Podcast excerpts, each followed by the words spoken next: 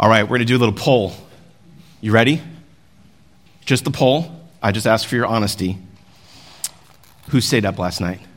Who was up till midnight? Okay, all right, good. So that means the rest of you went to bed before midnight. That's all right, that's all right. Um, who was doing fireworks last night? Firecrackers, fireworks? Okay, because good night, everybody was doing it. Yeah, it was something. Um, which to me means if you're on the fence about staying up late, just just embrace it because you're not going to sleep while the racket. You know what I mean? So, who here makes New Year's resolutions? Who year every year? Uh, let's just do this. This one year, have you made resolutions yet? Show of hands. New Year's resolutions. All right. Okay. Who makes them? This is going to be even short, a smaller number, but who makes New Year's resolutions every year? Who typically makes New Year's resolutions but just hasn't done it yet? Nobody. Perfect. Well, I'm glad you're here. Because that's what we're going to talk about today. So, I, I, spent way too much time searching the internet about New Year's resolutions. Oh my goodness.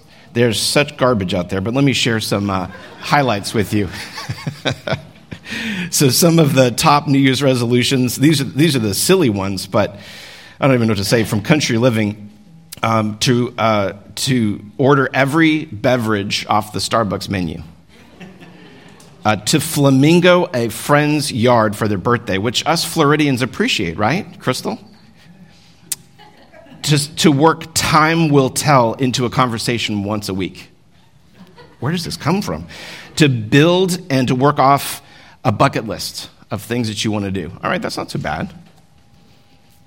Here's the most common, though, from Good Housekeeping. Number one, to build a better budget. Every year, this is, this is what surveys say that we make as New Year's resolutions. Number two, to practice mindfulness. Not sure what that means, but to practice mindfulness. Uh, number three, to cook something each week, right? Versus eating out or, or whatever, to cook something. Okay, that's not bad. Uh, number four, I like this one, to read more books. Number five, to create a cleaning schedule you'll stick to. oh, and the top quote from yesterday I promise not to make any more bad jokes this year, said a dad on New Year's Eve. Honestly, my search for funny New Year's resolutions was quite disappointing. That's the best I could come up with. so it's no wonder that we make these New Year's resolutions and don't ever keep them, right? It's just the way, uh, they're notorious, frankly. New Year's resolutions are notorious for setting them and failing to keep them, what, within, I mean, if you're talking exercise, don't raise your hand. Um, it's usually within seven to 10 days and it's over, right? I'm going to eat better and I'm going to exercise more. Um, it's just disappointing. I even found some Star Wars themed resolutions. If you're wondering, you can email me uh, to because you have to look at the pictures and memes. But to trust in people more, to humble yourself, to adopt a droid, admit your mistakes, be more forgiving, be more patient, choose your own path, and take risks. All from the Star Wars series. Yeah, that's right. New Year's resolutions. But as a Christ follower, as a Christ follower, I'm here to challenge us with what I hope will be an encouragement as we kick off a new year. This is more of a topical message, so if you have your copy of God's Word, um, have it handy or turn it on. We're going to be um, reflecting on what the Lord has done. Uh, in our lives over the past year and looking expectantly forward to a new year filled with anticipation of continued blessing and provision and growth. It's my favorite time of the year to just pause and to reflect on what God has done and to set goals for the new year. So I'm going to purposely avoid the New Year's resolutions language. You're welcome to do that. And I've even got a little handout sheet. So we're going to pull this up here in a few minutes. Uh, you should have received one when you came in. So have that handy and a copy of God's Word. This morning, it'll be a topical message. Our habit here at Sunrise is to take a book of the Bible. I'm really excited about uh, Pastor Allen's upcoming series through Ephesians. What a rich, rich epistle. Um, this morning, I want to challenge us for the next few minutes to live with intentionality and to live with purpose in the spirit of Ephesians 5 15 through 16, which says, Look carefully then how you walk, not as unwise, but as wise, making the best use of the time because the days are evil. Let's pray. Father God, we want to thank you for 2022, a year of blessing and growth, certainly not without pain or suffering or difficulty but we praise your name. And now, as we look expectantly to 2023, we dedicate this year to you that we would serve and advance your kingdom and to bring glory to your name. Father, may this message this morning challenge us to greater faithfulness, to love and good deeds, that we would be counted faithful servants, as your scripture calls us to.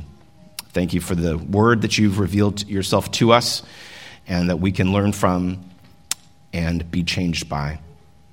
Amen. Every year that we have on this earth is a gift, right? Every year is a gift. Life is a gift. There's no guarantee of another day. James 4:14 says, "Yet you do not know what tomorrow will bring." What is your life? For you are a mist that appears for a little time and then vanishes kind of like the fog that we've been enjoying for the last couple of days, right? By midday, maybe by late morning, late morning, it's gone. Well, I want to take you back in history. I love history. I'm a student of history, just a armchair historian. Don't check out quite yet with that introduction, but I want to share with you the life of Jonathan Edwards. Jonathan Edwards, one of the greatest American preachers, he lived for about 55 years in New England and really left his mark on Christianity in America through his life, his writings. Uh, note uh, Religious Affections. If you've never read that, pick up a copy of that. And his preaching. He was a Puritan, a Puritan pastor, excuse me, born on October 5th, 1703. His dad was a preacher. Timothy Edwards and his mother Esther uh, in East Windsor, Connecticut. Sounds cold. Educated by his father, he went to Yale in 1716 at the age of 13 years old. He graduated in 1720 and went on to study theology for a couple more years. Interestingly, Edwards didn't become a Christian. He didn't come to faith in Christ until the spring of 1721. He said, I was brought to that new sense of things, to an inward sweet delight in God and divine things, quite different from anything I'd ever experienced before. I began to have a new kind of apprehensions and ideas of Christ and the work of redemption and the glorious way of salvation by Him. One of Edwards' greatest contributions was his role in the Great Awakening through the preaching sermons such as Justification by Faith and Sinners in the Hands of an Angry God. And then, as revival broke out in New England, Edwards would travel and preach, and he saw many come to faith in Christ. At the age of 18, Edwards served for eight months. Now, keep in mind, he's this small town kid, and he's served for eight months in New York City. At the time, a bustling metropolis of uh, only 10,000 people or so. And uh, it was around this time that he started to keep a diary and he began to pen his famous resolutions. Has anyone heard of Jonathan Edwards' New Year's resolution, or not New Year's, just his resolutions, excuse me. See, I'm programmed. Don't worry, he wrote 70 of them, and I'm not going to read them all to you, but you might be interested in reading those at some point. So keep in mind, New York City, 18 years old, 70 resolutions. I'm going to read just a couple for you as a sampling. But as a, precur- a precursor, a prelude to those resolutions, he wrote this Being sensible that I am unable to do anything without God's help, I do humbly entreat him by his grace to enable me to keep these resolutions so far as they are agreeable to his will for Christ's sake. And he purposed to read these 70 resolutions once a week for the rest of his life, which we have no reason to believe that he didn't. Edwards is resolving, if you read the 70, he's resolving to live a life that counts. Here's resolution number one. Resolved that I will do whatsoever I think to be most to God's glory and my own good, profit, and pleasure in the whole of my duration, without any consideration of the time, whether now or never so many myriads of ages hence, resolved to do whatever I think to be my duty and most for the good and advantage of mankind in general, resolved to do this whatever difficulties I meet with, how many and how great soever. Number six, resolved to live with all my might while I do live. Number 13, resolved to be endeavoring to find out fit objections of charity and liberality. One more for you. Number 62, resolved never to do anything but duty, and then according to Ephesians 6 6 through 8, to do it willingly and cheerfully as unto the Lord and not to man, knowing that whatever good thing any man doth, the same shall he receive from the Lord. You know, all throughout these resolutions of Jonathan Edwards is a theme. It's a theme of biblical stewardship. Biblical stewardship. Well, that's an interesting term. Maybe you think about this from time to time. What is biblical stewardship? Stewardship is tied closely to economics and management of resources. Stewardship is rooted in creation of mankind. Do you remember this charge from Genesis 1:26? Uh, God says, Let us make man in our image, after our likeness, and let them have dominion. That's kind of your stewardship language there. Over the fish of the sea, over the birds of the heavens, over the livestock, and over all the earth, over every creeping thing that creeps on the earth. This word dominion means control, command, authority. Adam and Eve were appointed by God as vice regents to manage his creation. They were there to act in his name and for his glory. Also, at creation, the mandate that God gave to humanity was for people to reflect and mirror God's stewardship over his creation. It involves far more than religious enterprises to the church. All of this is coming under the lordship of Jesus Christ our entire life. You know, it's kind of human nature to compartmentalize our lives, right? oh, we worship God on Sundays. But what about Monday through Saturday? See, the lordship of God, the kingship of God, He's calling all of us to worship in every aspect of our lives, right?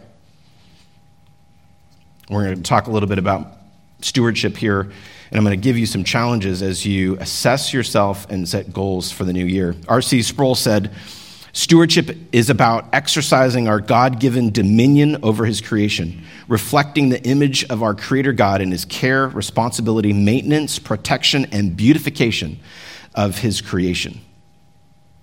Turn with me in your Bibles to Romans 14, Romans 14, 7 through 12.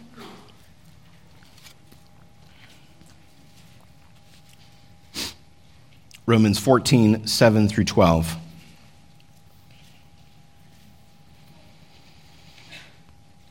For none of us lives to himself, and none of us dies to himself. For if we live, we live to the Lord. And if we die, we die to the Lord. So then, whether we live or whether we die, we are the Lord's. For to this end Christ died and lived again, that he might be Lord both over the dead and of the living. Why do you pass judgment on your brother? Why do you despise your brother?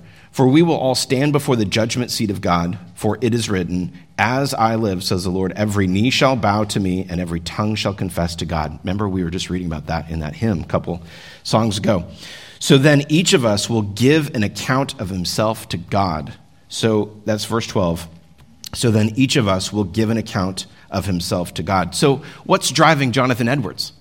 What's driving him is the coming of the Lord Jesus Christ and that fact that we actually, not just us, but all 8 billion people on the planet will one day come into the great white throne room and we will come into God's presence and we will give an account of our lives for those who are following Christ and those who are not.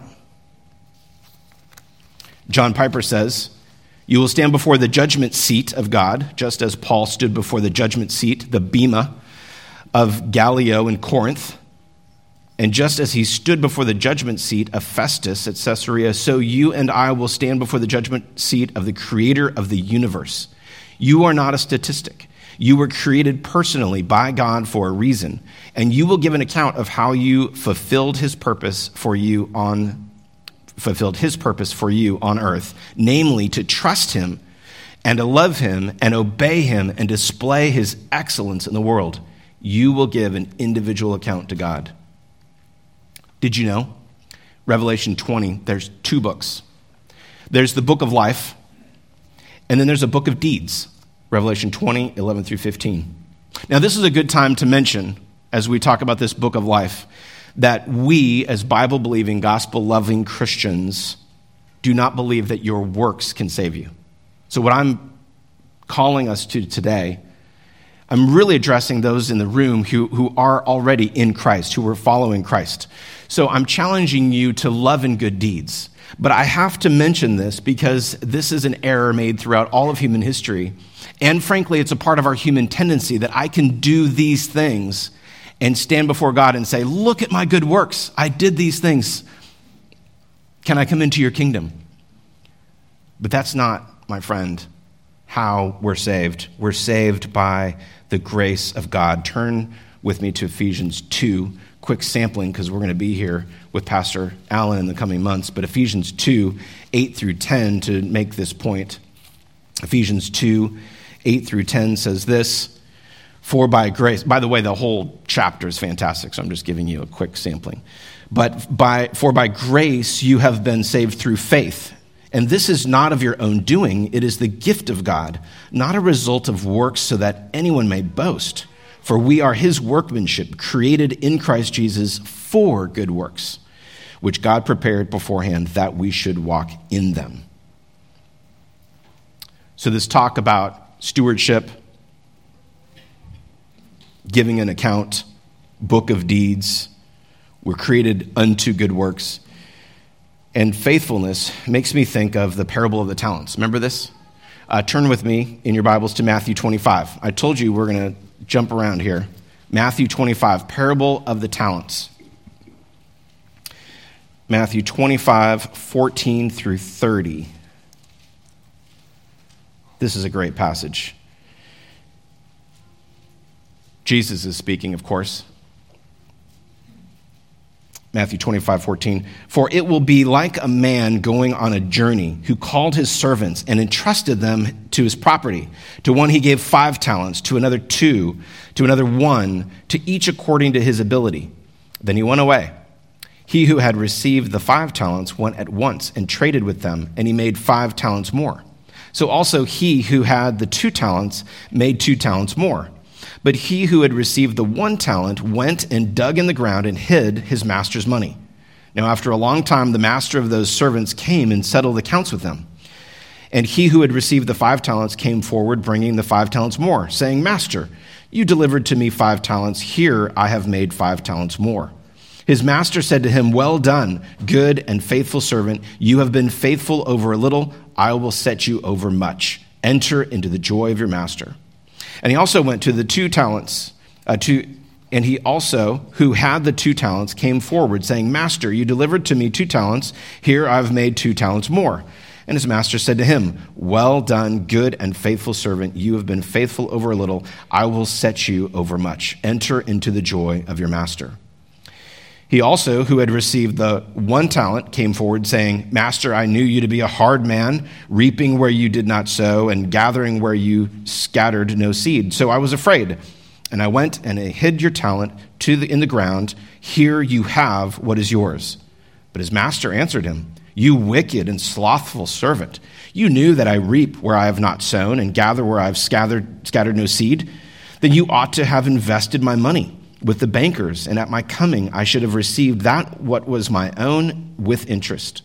So take the talent from him, and he gave it to him who had ten talents. For to everyone who has, who has will more be given, and he will have an abundance. But from the one who has not, even what he has will be taken away. And he cast the worthless servant into the outer darkness. In that place there will be weeping and gnashing of teeth. Wow. So, here in this passage, we see a rich man. He's delegated the management of his wealth to servants, similar to investors today. He gave five talents, which was a large sum of money at the time, to the first servant, and to the second, he gave uh, two, and, and, to the, and one talent to the third. Two of those servants earned 100% returns by trading the funds. The third hides or hoards the money in the ground, yielding nothing. Of course, the rich man returns, the master, and he rewards the two who made money and severely punishes the servant who did nothing. What's the meaning here? Far more than inve- financial investments, God has given each person time, talents, and treasure to be employed in his service. It is unacceptable to place those resources on a shelf and ignore them. The point is to use our resources to advance God's purposes and not and are not limited to financial investments. In the end, the master praises the two trustworthy servants with the words, Well done, good and trustworthy slave, is the original language. From this commendation, we see that God cares about results, well done. He cares about the method, good.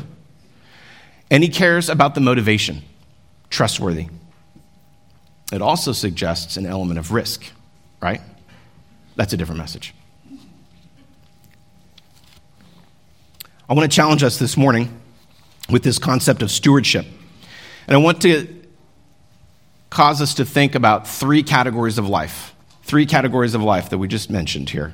And if you've got your little assessment, you can get that ready. We're going to do that in just a second. But think about your time, think about your talent, and think about your treasure. So, as we look to 2023, I'm giving you three categories because this category of stewardship and life, it's just going to all be overwhelming. Where do I start, right? Three areas. Time. Arguably, our most valuable asset. And I don't, know, I don't know about you, but sometimes I take that one for granted. When we talk about time, I'm not talking merely about advocating for greater productivity, although clearly that's important. Maybe for some of us, we need a challenge to be more productive. Maybe for others, we need a time of greater reflection or Sabbath or rest or spending time with the Lord. So, as you think about your time, I want you to think about, and maybe this is where you can start taking notes on your piece of paper. So, this would be on the one side that says 2023 goals. You see time, talent, treasure. Maybe identify one thing in this time category that you would stop doing, and identify another thing related to time that you would start doing. You with me? Stop, start. How do we know where to spend our time? First, evaluate your most important relationships. Then consider work, calling, economics, and other opportunities that God has placed in your life. We use calling, our priorities, and relationships to answer the question of faithfulness, which is certainly different for each one of us in this room just as it was different for the three servants in Matthew 25.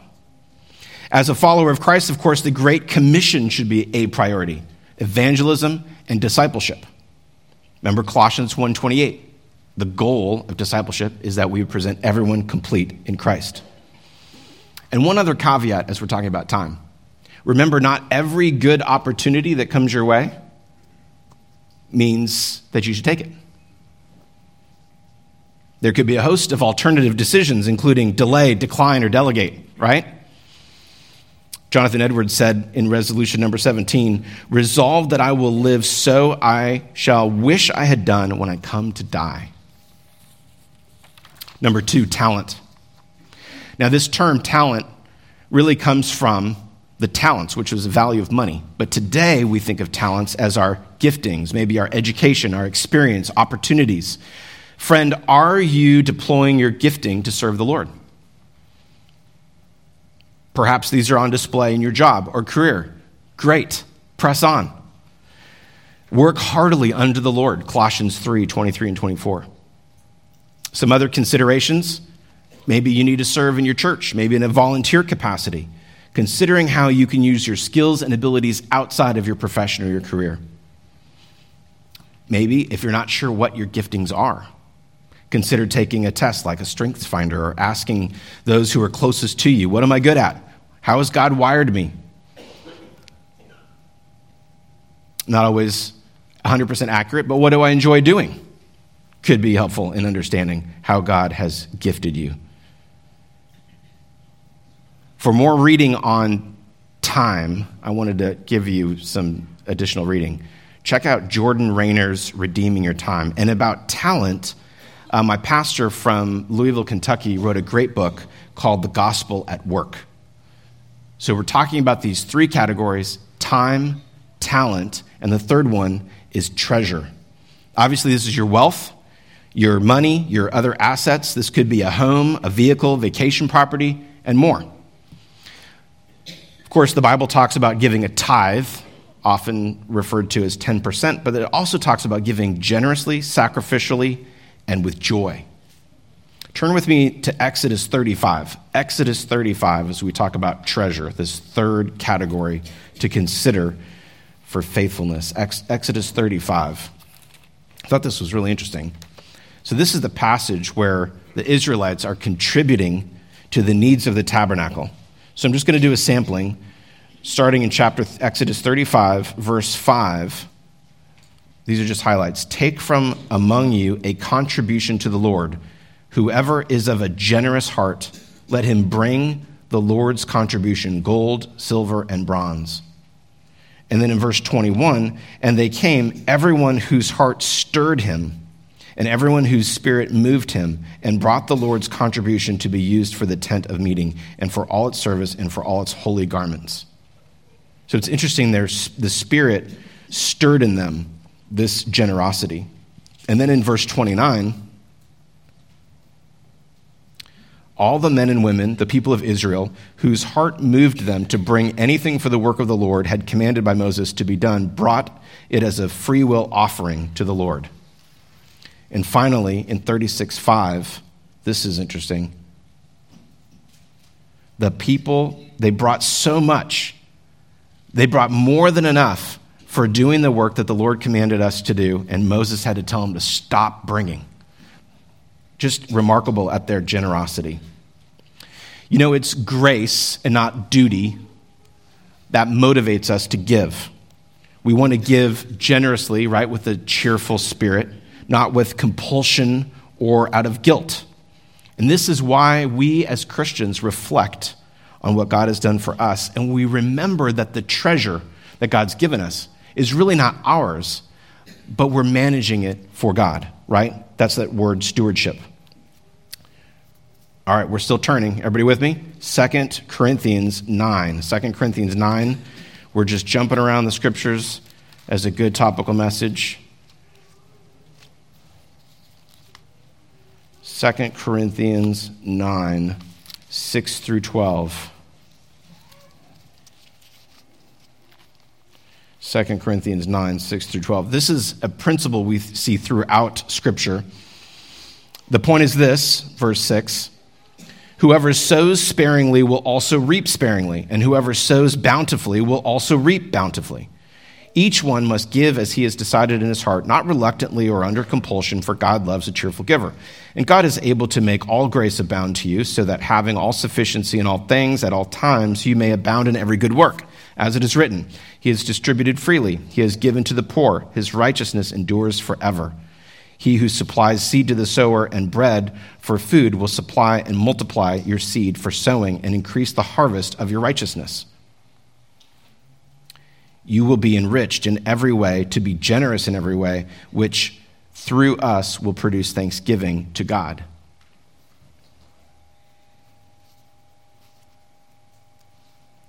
Have you ever heard this term first fruits? Listen, I'm a city slicker. First fruits. This is an agricultural term.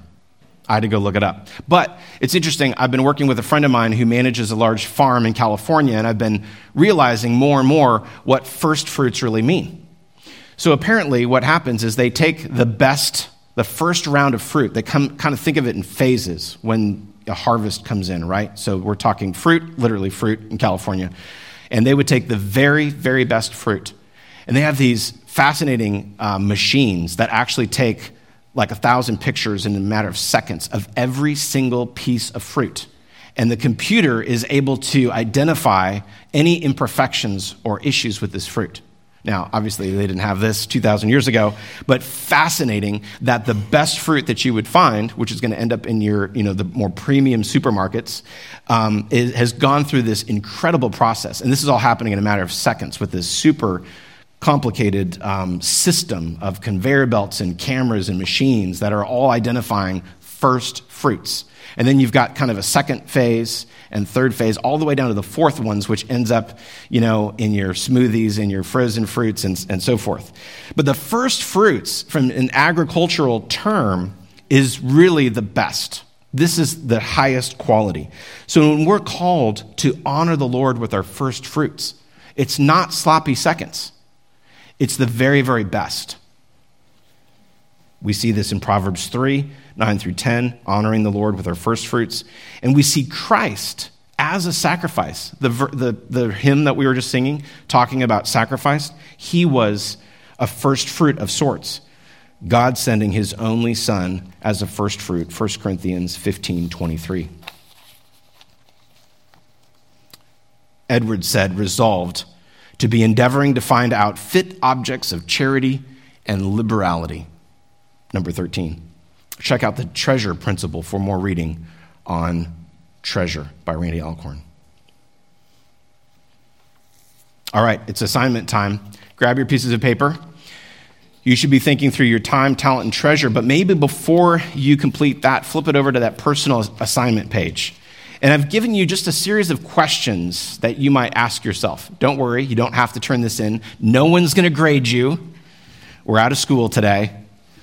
But I want to challenge you to not just now, but maybe take this and over the next week reflect on some of these questions. What is your purpose or life mission? How would you rate your relationship with the Lord? How has God gifted me? What are your, ta- your talents, experiences, education, and how are you stewarding these? What are the most important relationships in your life? What do you want to be known for?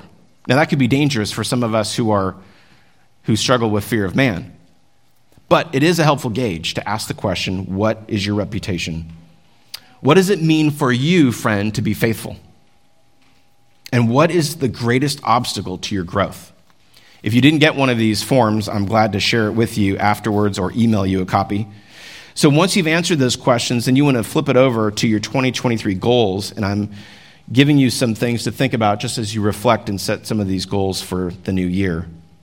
Think about your time, think about your talent, think about your treasure, and ask the question in each of those categories what does it mean for you to be faithful? Don't worry about your friend or your family or whomever. This is about you. What's one thing you can do today to work towards these goals? What is one relationship that you need to mend or to seek forgiveness? Right? It's a broken world. There's constantly sin in interpersonal relationships. And so think about at least one relationship where you need to initiate forgiveness. Who's the one person you need to pray for? Feel free to add. I just want to keep it simple because if you can just do this one thing and go and pray for that person, mission accomplished.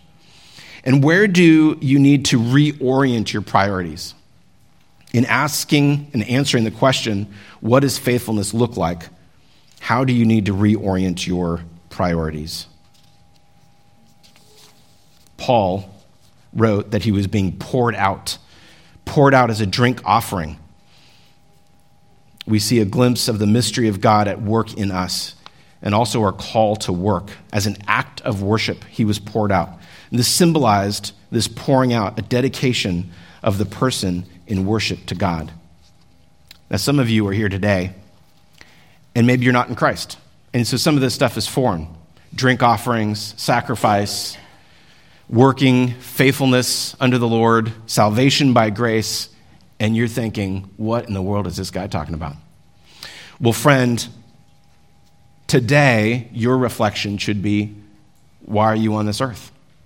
What is your purpose in life? What do you do with the pain and suffering and trials and difficulties of life? My hope is that you will recognize that you were created for the single purpose of worshiping God. Now, because of Genesis 3, right, we worship fill in the blank, anything and everything. But it's the gospel, the good news of Jesus Christ, that reorients our life to do what we were created to do, and that's to worship God. So today, friend, if you're not a Christian, I'd ask you to use that same goal and petition and pledge, make a New Year's resolution to read your Bible. Maybe find a Christian here in the room or one of our pastors to ask your questions. But don't let this time pass. Allow it to prompt personal reflection to ask if you died today, where would you go? Maybe, maybe you are in Christ and your relationship with the Lord is cold. Maybe there's sin that you need to deal with. Don't let another day go by.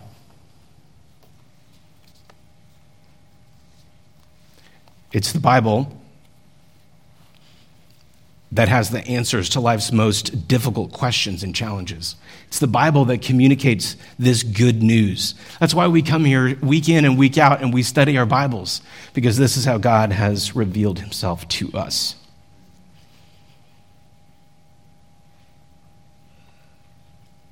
During Jonathan Edwards' travels during the Great Awakening, a young teenager, Deborah Hatheway, wrote him asking for advice about how to live the Christian life. Edwards replied in this letter In all your course, walk with God and follow Christ as a poor, little, helpless child, taking hold of Christ's hand, keeping your eye on the mark of the wounds on his hand and his side. Why? Because it reminds us of the greatest sacrifice the gospel. Jonathan Edwards died in March 1758. He was about 55 years old. His wife Sarah was not with him when he passed away. So Dr. William Shippen, the same doctor, by the way, who'd given him this lethal dose of smallpox that was uh, that ended up killing him. Dr. William Shippen wrote this letter to Jonathan's wife Sarah, this afternoon between 2 and 3, it pleased God to let him sleep in that dear Lord Jesus, whose kingdom and interest he has been faithfully and painfully serving all of his life. And never did any mortal man more fully and clearly evidence the sincerity of all of his professions by one continued universal calm, cheerful resignation and patient submission to the divine will through every stage of his disease. Not he, not so much as one discontented express, nor the least appearance of murmuring through the whole. Sarah, Jonathan's wife, wrote to her daughter My very dear child, what shall I say? A holy and good God has covered us with a dark cloud. The Lord has done it. He has made me adore his goodness that we had him, her husband, so long. But my God lives, and he has my heart. Oh, what a legacy my husband and your father has left us. We are all given to God, and there I am and love to be. An alternate title for this morning's sermon, besides resolved, would be Next Faithful Steps. Next Faithful Steps, to quote a friend of mine, Brad Taunton. We in this room may not be the next Jonathan Edwards he left us a great example. And there's many other heroes of the faith that we can look and learn from. But many of us will die and no one will know our names but those closest to us. And so maybe the sermon title today should be Next Faithful Steps, not to be and grow to become some famous preacher like Jonathan Edwards. But we can certainly learn from examples like his and his life and praise God for what God did in his life, and we can learn from it. So, as we start a new year, may we consider our calling to walk worthy, to be counted a good and faithful slave, so that when we stand before the Lord sitting on the great white throne, may we be counted faithful.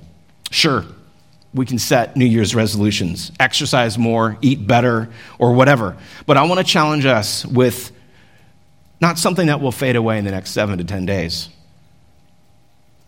but something that has eternal significance. Let's be resolved this year to long for and love the second appearing of Jesus Christ and to live this year in light of his imminent return. Amen? Let's pray. Father God, in closing, we dedicate this year to serving you. Thank you for your church. Thank you for sunrise. Thank you for your gift of salvation. Thank you for the dear saints here who come week in and week out to learn, to grow, to celebrate the good news of Jesus Christ, to worship you, the one true and living God, the creator, sustainer of the universe. Thank you for the opportunity to serve you and to be a part of your work. Help us, Lord. Strengthen us, we pray, that you would use us for your glory and the advancement of your kingdom. Amen.